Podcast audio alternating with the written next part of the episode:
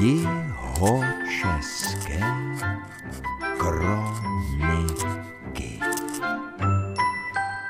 Boršov nad Vltavou město není. Ne, Městys ne, ne, taky ne. ne. Je to obec, ale vzhledem k tomu, že jsme několikrát uspěli v soutěži Vesnice roku, tak budeme i vesnice. Jmenujete se paní Romana Rýcová. Ano. A v obci Boršov nad Vltavou zastáváte pro obec několik pozic. Asi jako první jsem byla knihovnice. Jedna knihovnice ještě ve staré knihovně, v takzvané staré škole. A protože do knihovny začalo chodit docela dost lidí, tak eh, s panem starostou jsme se dohodli, že postavíme knihovnu novou, ve které teďka jsme a která má svoje genius loci. Pak teda v posledních volbách jsem byla zvolena jako místostarostka, takže jsem třetí rok místostarostkou a při knihovně funguje ještě certifikované turistické informační centrum, ale jenom o prázdninách, takže to je takové zpestření.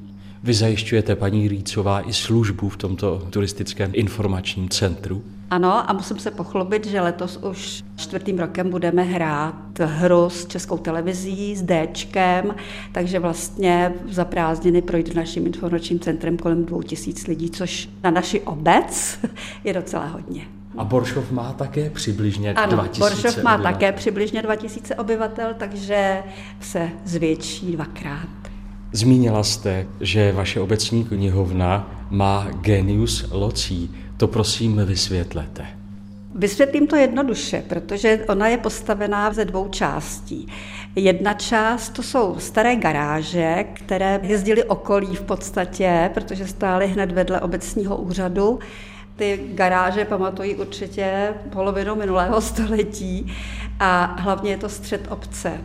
Z těch garáží je teďka udělaná část, kde mám já svoje zázemí. Pak je chodbička a na ní navazuje jednak studovna, jednak knihovna pro 5000 svazků.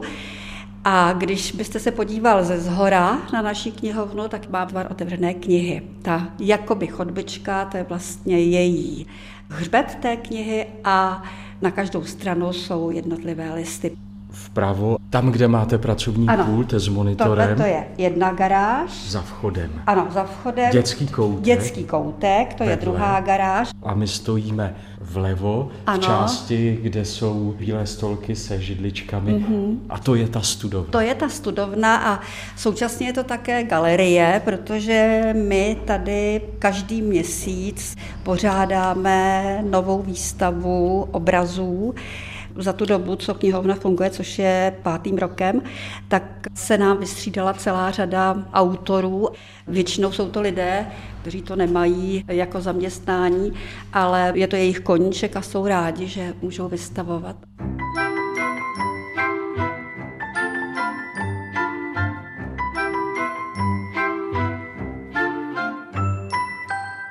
Vy, paní Romana Rýcová, jste tady v Boršově nad Vltavou kronikářskou obce. Jaká byla cesta k vašemu kronikářství? Kroniku jsem začala psát v loňském roce, na sklonku loňského roku, s tím, že bývalá paní kronikářka onemocněla a tak bylo prostě nutné tu kroniku převzít.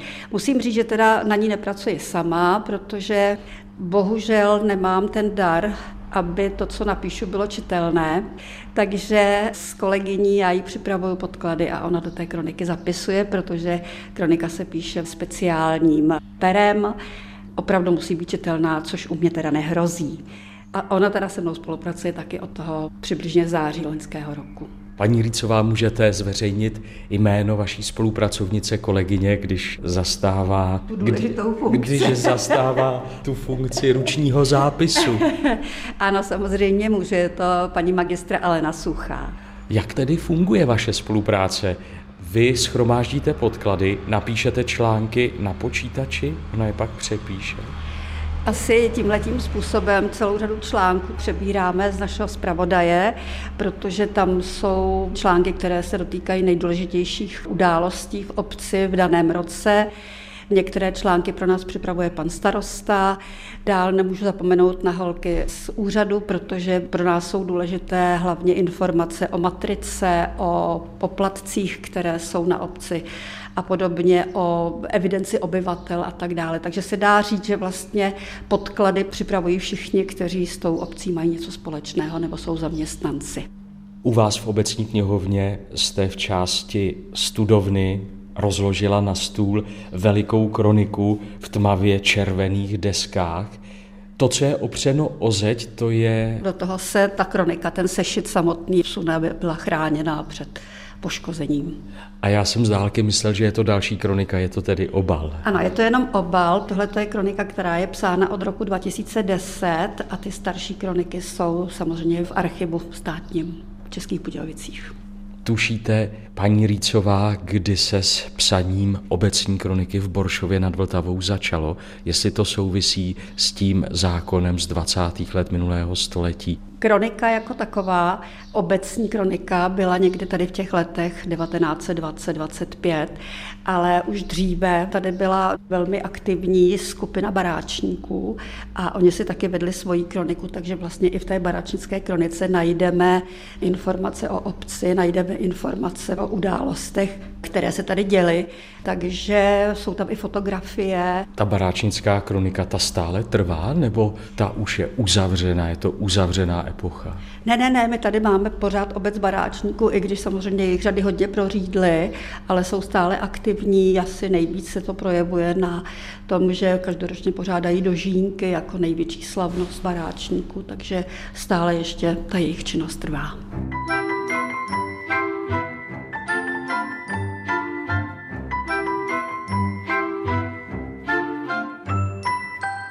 Jestliže jste, paní Rýcová, začala psát v Boršově nad Vltavou kroniku na sklonku minulého roku 2020, ještě jste žádný zápis asi nevytvořila a vaše kolegyně paní Suchá si ještě nepsala. To vás čeká až v příštím roce za letošek.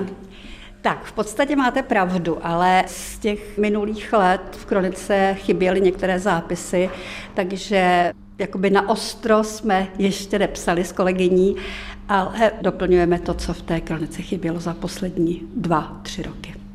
Jakým způsobem uspořádáváte zápisy? Samozřejmě jsme obě dvě prostudovali informace, jakým způsobem má být kronika vedená. V každém roce musí obsahovat informaci o obecním zastupitelstvu a pak takové ty informace, co se týká poplatku za odvoz odpadu třeba a podobně. Pak se vybírají ze zápisu obecního zastupitelstva takové ty stěžení body, které nějakým způsobem ovlivnily život obce. Pak samozřejmě se bere v úvahu, co všechno se zajímavého událo v rámci České republiky, takže teď tady mám před sebou například rok 2017, a je zde informace o tom, jak proběhly volby do poslanecké sněmovny parlamentu České republiky, jak dopadly jednotlivé strany.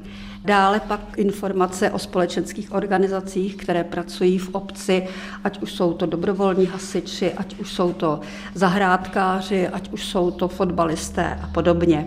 Důležitá je také informace o tom, jak obec hospodařila v tom minulém roce, co nového nabídla svým občanům, za kolik peněz a samozřejmě občany zajímá, jak velká je zadluženost obce, jakým způsobem probíhá právě to hospodaření. Z dalších bych zmínila informace o základní škole a mateřské škole, kolik dětí do té školy chodí, co nového se ve škole udělalo.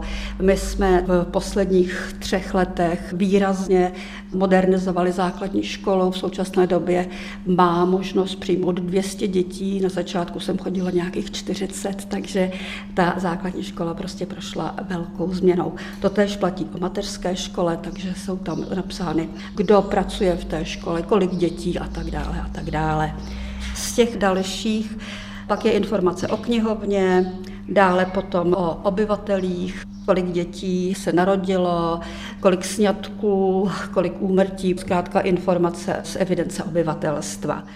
Zajímavostí pak může být například počasí, které se tady ukazuje, a kulturní akce, kterých je v eh, Boršově opravdu požehnaně, už mají svou tradici a fotky z těchto akcí jsou součástí ještě Alba, ale tam musím ty aktuální fotky doplnit. No a v neposlední řadě zajímavosti roku, to znamená, co se událo nejen v Boršově, nejen v České republice, ale třeba také ve světě a podobně. Jaký tedy ten rok byl?